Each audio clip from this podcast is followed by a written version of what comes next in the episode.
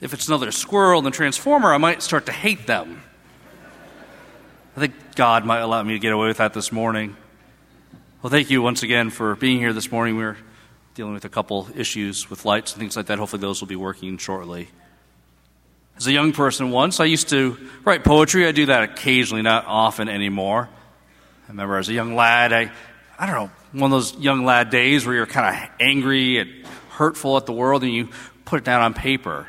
I remember writing this very spiteful poem, and after reading it, it was very terrible. It wasn't that good anyway, so I tore it up. I kind of put it in an empty basket by my desk and kind of moved on. But for whatever reason, later on that night, I was kind of inspired to kind of pick up the fragments, and something said, write down what you pick up. So I kind of picked up all the different fragments and kind of wrote a new poem. It's very interesting because that new poem, based upon that hate, was five times longer than the original one. It's a very interesting experience to say the fruits of my actions.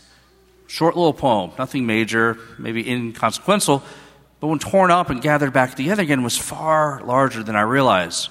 Our intentions for good or for ill sometimes has a bigger impact than we realized.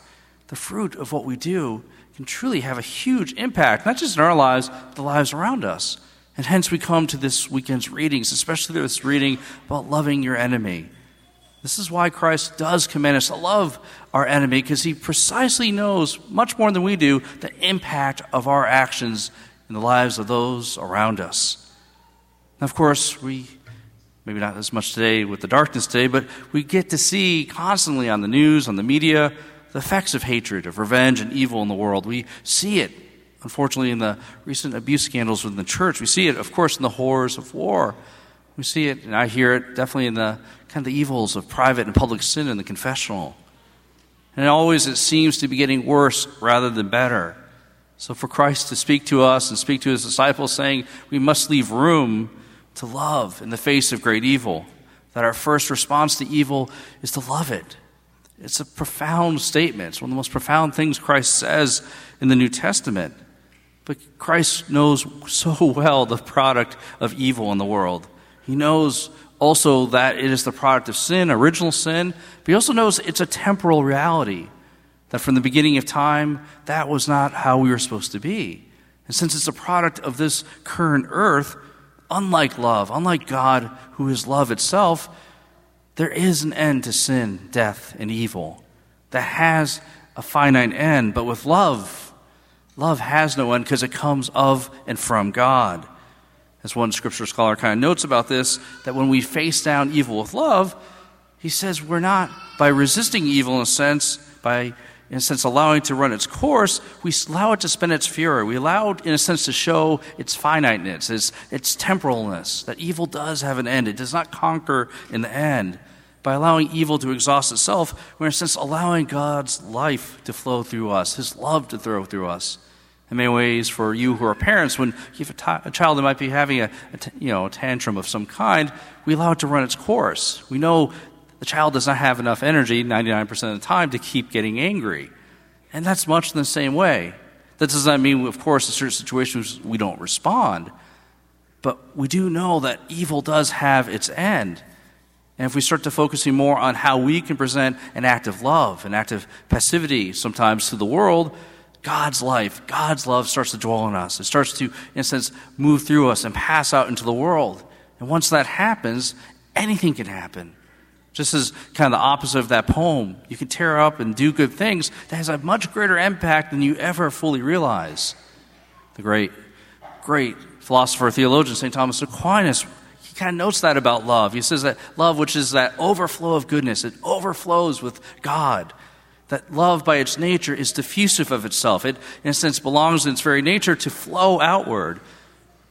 He often compares love to water, like water gravitates to those empty, low, dry places. So where there's no water, water seeks it out. And that's exactly what love is trying to do every day of our lives. It's trying to find those empty, kind of void, sometimes occasionally hateful void spaces in our hearts to fill it up, to make it full of goodness, the full of God. We get to hear and see that in all the readings today as well. We get to see that in the lives of saints. We get to see that in King David in the Bible. King David had already been anointed to be king. It was his opportunity in this reading today to become king. to take it, whether it's by violence or passivity.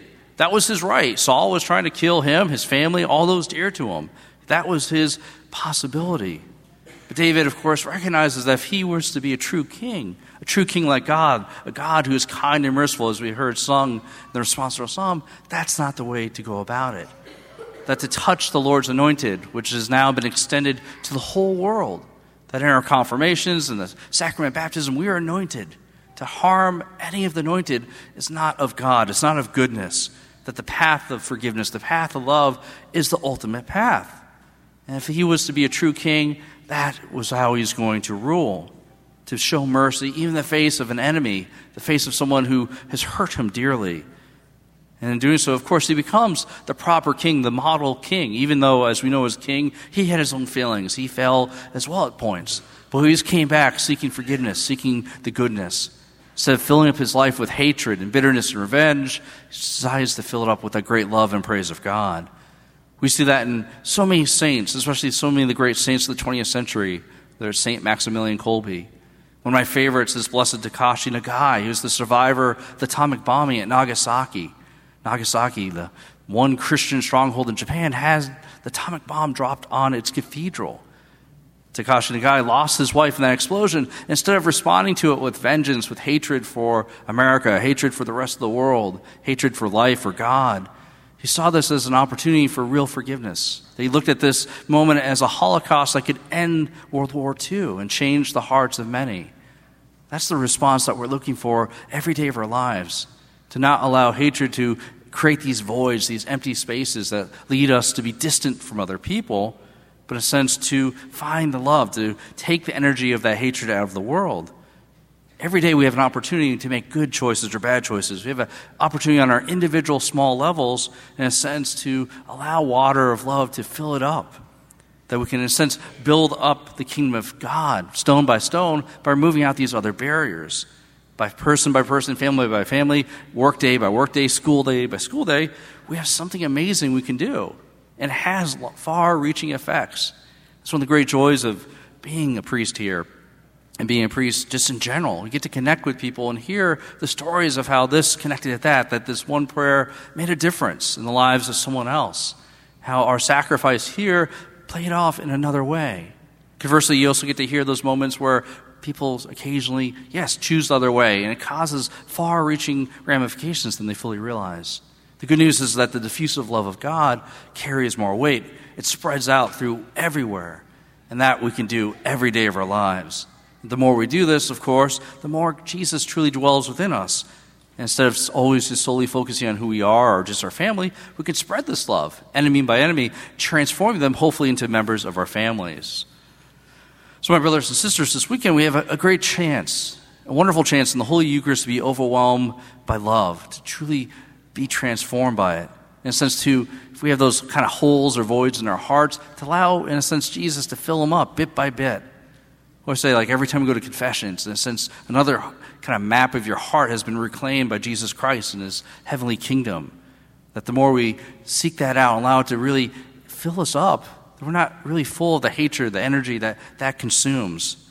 And the more we do this, then in a sense, that love can continue to flow outward from us out into the world, to our friends, our families, those we work with, those we struggle with, and allow them the chance to hopefully use some of their hateful energy, get rid of it, so they can be full up of the things that truly matter.